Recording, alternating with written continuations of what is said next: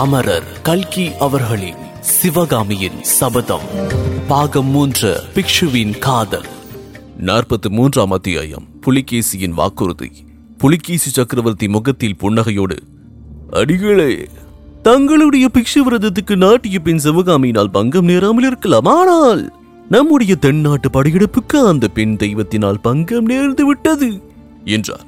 பிக்ஷு வியப்பும் கோபமும் கலந்த குரலில் அது எப்படி? படையெடுப்புக்கும் சிவகாமிக்கும் என்ன சம்பந்தம்? மகேந்திர பல்லவனுடைய சூழ்ச்சி திறமையினால் அல்லவா நமது உத்தேசம் நிறைவேறவில்லை? என்று கேட்டார். அடிகளே மகேந்திரனுடைய சூழ்ச்சி திறனுக்கும் தங்களுடைய சூழ்ச்சி திறன் குறைவானதா? யுத்த தந்திரத்தில் நாம் சில சமயம் தோல்வியடைந்திருக்கின்றோம் ஆனால் அரசியல் தந்திரத்தில் இதற்கு முன்னால் எப்போதாவது நாம் தோல்வியடைந்ததுண்டா சிவகாமியிடமோ அவளை ஆட்கொண்ட கலை தெய்வத்திடமோ தங்களுக்கு மோகம் ஏற்பட்டிராவிட்டால் மகேந்திர பல்லவன் தங்களை சிறைப்பிடித்திருக்க முடியுமா?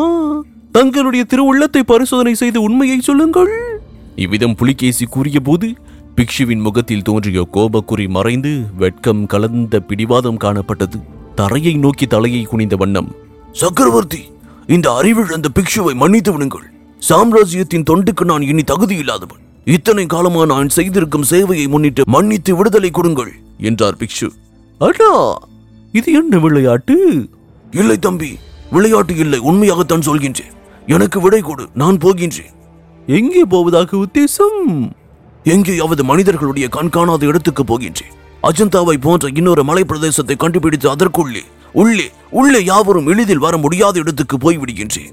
அங்கு சிவகாமியை நடனமாடச் சொல்லி பார்த்து கொண்டே என் மிகுதி ஆயுளை கழித்து விடுகின்றேன்.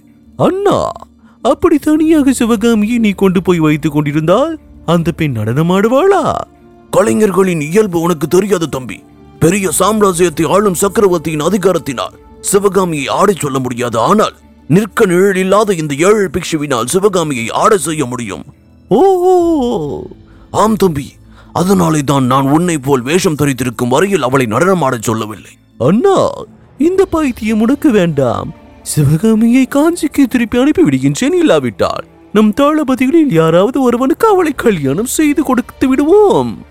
பிக்ஷுவின் கண்களில் கோப கனல் பறந்தது.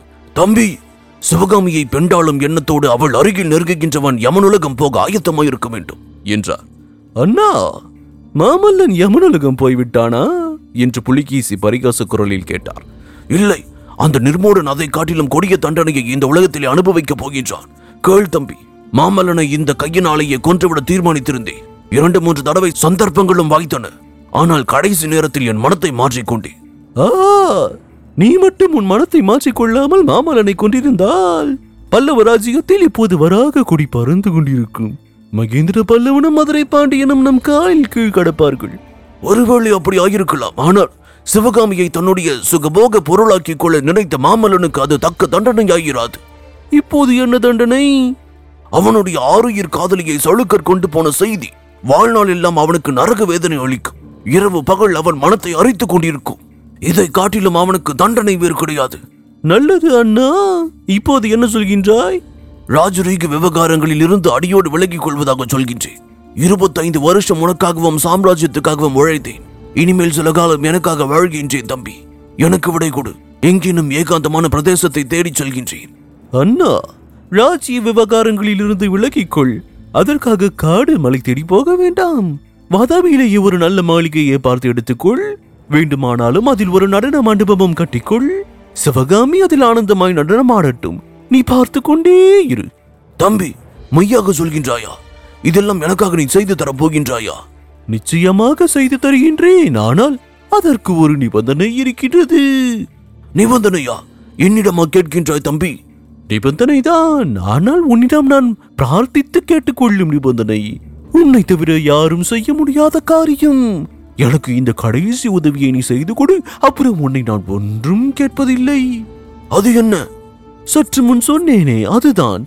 வேங்கியில் விஷ்ணுவர்த்தனன் படுகாயப்பட்டு கிடப்பதாக செய்தி வந்திருக்கிறது. நாடெல்லாம் கலகமும் குழப்பமும் இருக்கிறதாம். நீ அங்கு உடனே போய் அவனை காப்பாற்ற வேண்டும். என்னை போல் விஷ்ணுவும் உன் உடன் பிறந்த சகோதரன் தானே? உடன் பிறந்த சகோதரன் தான் ஆனால் அவனுக்கு என்னை கண்டால் பிடிப்பதே இல்லை. அவனிடமிருந்து நான் பாரவியை பிரித்து விரட்டிய குற்றத்தை அவன் மன்னிக்கவே இல்லை. அண்ணா பாரவி கவியை ஏன் விஷ்ணுவிடமிருந்து நீ பிரித்தாய்? அதனால் எப்பேற்பட்ட விபத்துக்கள் நேர்ந்தன? எல்லாம் அவனுடைய நன்மைக்காகத்தான் செய்தேன். அவன் ஓயாமல் கவிதை படித்துக் கொண்டும் எழுதி கொண்டு வீண் பொழுது போக்கிக் கொண்டிருந்தான். புலிகேசி புன்னகை புரிந்தார். மனத்திற்குள் என் உடன் பிறந்தவர்களில் இரண்டு பேரில் ஒருவனுக்கு கவிதை பைத்தியம் இன்னொருவனுக்கு கலை பைத்தியம். புத்தி மாறாட்டம் இல்லாதவன் நான் ஒருவன் தான். அன்று விஷ்ணுவை காப்பாற்றியது போல் இன்று பிக்ஷுவை நான் காப்பாற்றியாக வேண்டும் என்று எண்ணிக்கொண்டார். பின்னர் கூறினார் ஆமண்ணா அவனுடைய நன்மைக்காகவே செய்தாய். உன்னுடைய விருப்பத்தின்படி நான் தான் பாரவியை நாட்டை விட்டு போகச் சொன்னேன். ஆனால் அதன் பலன் என்ன ஆயிற்று? பாரவி கங்க நாட்டுக்கு போனான் அங்கிருந்து துருவநீதனுடைய மகளை பற்றி வர்ணித்து விஷ்ணுவுக்கு கல்யாணம் செய்து வைத்தான் பிறகு காஞ்சி நகருக்கு போனான்.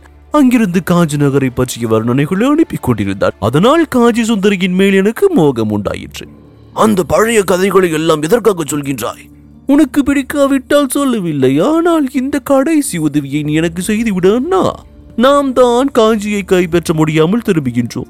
வேங்கியிலிருந்து விஷ்ணுவர்தனனும் தோல்வியடைந்து திரும்பினால் அதை காட்டிலும் நம்முடைய குலத்துக்கு அவமானம் வேண்டியதில்லை. இந்த ஒரே ஒரு உதவி மட்டும் செய்துவிடு. உன்னுடன் நமது பாதிப்படையை அழைத்துக் கொண்டு போ. புத்த பிக்ஷு சற்று யோசித்துவிட்டு ஆகட்டும் தம்பி ஆனால் எனக்கு ஒரு வாக்குறுதி தர வேண்டும். என்றார். சிவகாமியை பத்திரமாக பாதுகாக்க வேண்டும் என்பதுதானே? அப்படியே வாக்குறுதி தருகின்றேன். இத்தனை காலமும் நீ எனக்கு செய்திருக்கும் உதவிகளுக்கு இது கூட நான் செய்ய வேண்டாமா? வாதாபியின் அழகான அரண்மனை ஒன்றில் அவளை பத்திரமாய் வைத்து நீ வரும் வரையில் பாதுகாத்து ஒப்புவிக்கின்றேன். தம்பி சிவகாமி கொலை தெய்வம். அவளிடம் துராசியுடன் நெருங்குகின்றவன் அதோகதி அடைவான். அதை நான் மறக்க மாட்டேன். ஆனால் நடனக் கலையை பற்றி நீ சொல்லச் சொல்ல எனக்கு அதில் ஆசை உண்டாகிவிட்டது. சிவகாமியை நடனமாடி சொல்லி நான் பார்க்கலாமா? அவள் ஆட மாட்டாள். அவளாக இஷ்டப்பட்டு ஆடினால் எனக்கு ஆட்சேபம் இல்லை மிகவும் சந்தோஷம். தம்பி நம்முடைய பாட்டனாருக்கு சத்யாச்சிராயர் என்ற பட்டம் கொடுத்தார்கள். அதே பட்டப்பெயர் உனக்கும் கிடைத்திருக்கின்றது. ஒரு விஷயத்திலாவது உன் பட்டப்பெயருக்கு தகுதிப்படி நடந்து கொள்ள வேண்டும். சத்தியமாக சிவகாமியை பத்திரமாய் பாதுகாத்து உன்னிடம் ஒப்புவிக்கின்றேன். இவ்விதம் புலிகேசி சக்கரவர்த்திக்கும் புத்த பிக்ஷுவுக்கும் நடந்த நீண்ட சம்பாஷணை முடிவடைந்தது. அன்றிரவு இரண்டாவது ஜாமத்திலே தான் இருவரும் சிவகாமி அரை துக்கமாய் படுத்திருந்த இடத்துக்கு சென்று நிலா வெளிச்சத்தில் நின்று அவளை பார்த்தார்கள். இதன் தொடர்ச்சியை நாற்பத்தி நான்காம் அத்தியாயம் நள்ளிரவு பிரயாணம். இதில் தொடர்ந்து கேட்கலாம். இக்கதையினை உங்களுக்காக வாசித்து நான் டிஜே முருகா. உங்கள் கருத்துக்கள் மற்றும் விமர்சனங்களை ஃபேஸ்புக் மூலமாக தெரிவிக்க Facebook dot com slash Murugan dot radio மற்றும் Instagram handle Murugan dot DJ மேலும் ஐந்து நட்சத்திர மதிப்பெண் வழங்கிட ஆண்ட்ராய்டு மற்றும் ஆப்பிள் ஸ்டோரில் சவுத் ரேடியோஸ் டாட் காம் என்ற செயலியை தரவிறக்கம் செய்யுங்கள். மீண்டும் சந்திப்போம். நன்றி வணக்கம்.